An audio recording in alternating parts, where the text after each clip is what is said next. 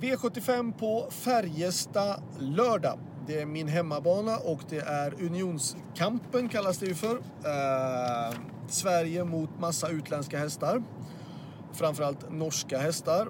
Eh, men vi går rakt på sak i V75 1 och där är då nummer 3, Amiral mest betrodd. Eh, Amiral är en befogad favorit och kanske om man vill då såklart gå jättekort eh, även en befogad spik. Eh, Amiral har ett väldigt konstigt steg. Han ser inte alls jätterolig ut tycker jag i korta tempo. Men desto fortare gick på Eskilstuna desto bättre såg han ut. Och han har en konstig löpstil men han såg väldigt bra ut till slut. Uh, Amiral befogad favorit. Vill man gardera då så är det då med ett Gassa BR som är... Eh, han känns bra. Uh, han är gynnad av distansen tycker jag. Ehm, ja, jag kan tycka att han är en andra häst i loppet. Ska man ta ytterligare någon häst då är det då varningen kan jag tycka i sådana fall nummer två Global Viscount.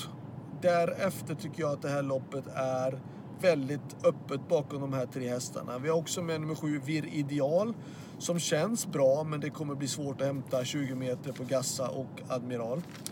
Um, jag kan tycka att det här loppet ska rankas som 3, 1, 2 och där bakom är det superöppet. V75 2. Eh, 1600 meter bil och jag tycker det här loppet är svårt. 1. Eh, Abracadabra. 2. Mistens Napoleon. 3. Helios di Quattro. 4 Easy Cash och 5 Dark Roadster om den ska gå en barfota runt om kan jag tycka är intressant. Så 1, 2, 3, 4 och 5. Varningen i det här loppet kan jag tycka är min e- egna nummer 12 Astronachente Sax som känns bra. Jag tyckte han var lite, lite blekare senast men han känns bra.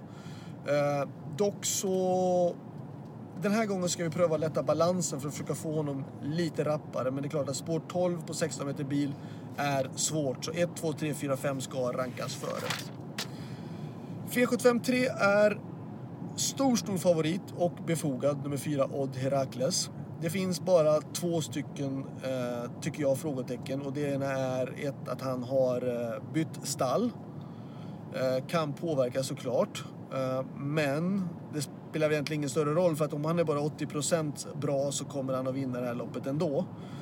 Eh, sen är det väl det att jag kan trycka, om jag inte minns fel, så är det ändå så att om det är något kallblodslopp som det verkligen skräller varje år eller kan skrälla vartannat år så är det just i det här loppet, Unionskampen för kallblod.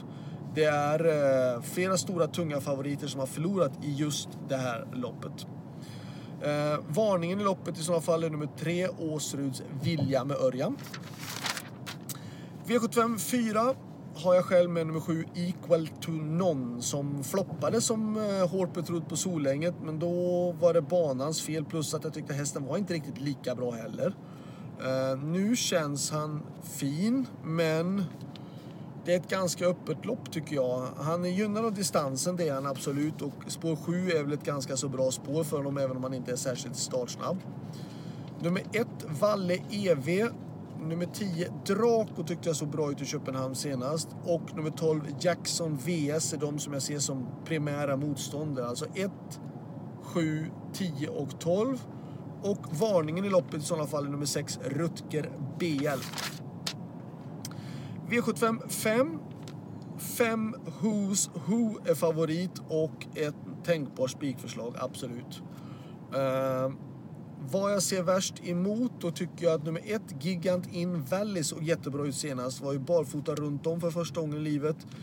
Men det kanske är lite ett långskott ändå att tro att Gigant In Valley ska kunna stå emot Who's Who. Sen är jag själv med då nummer 7, Voltaire Gifond, som ser bra ut och känns bra. Eh, men det är klart att hur ska jag kunna slå Who's Who från ett sämre utgångsläge? Men hästen känns på gång. Eh, 9 Heavy Sound. Absolut, kan ju slå Who's Who men det brukar oftast vara att han gör det från ledningen. Sen är jag med då nummer 10 Chianti som känns bra och 11 Give It Gas and Go också bra men från spår 10 och 11 så kommer det bli svårt.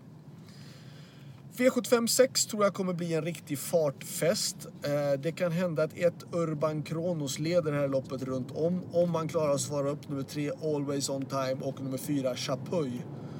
Eh, jag rankar loppet som 1, 4, 5, 10.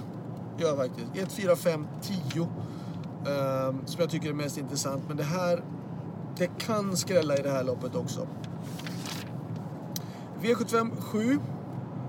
Då tycker jag att nummer två Farlander Am har sett jättebra ut och han har levererat jämna fina bra prestationer hela tiden. Eh, men jag väljer att gardera. Eh, dels för att det är lång distans och dels för att vi har hittat andra spikar ju. 3 Allaway GT är intressant och nummer 10 Sandsjöns Enso är de som jag tycker är värst emot. Så att 2, 3 och 10. Uh, själv är jag med nummer 11 Beer Hope som känns bra men från spår 11 och lite täta starter. Jag skulle helst egentligen vilja haft kanske en vecka till men då är det finalerna. Och det här var ett intressant lopp så då blev det det här. Men uh, känns bra men jag har sämsta utgångsläget utav de betrodda. Slutsummering, bästa spiken är då självklart i den tredje avdelningen nummer fyra Odd Herakles. Och de som jag kan tycka är värda och, eh, eller mina bästa chanser tycker jag är den fjärde avdelningen nummer sju Equal to None och kanske även då i den första avdelningen nummer ett Gassa BR. Ha det bra, lycka till så hörs vi. Hej då!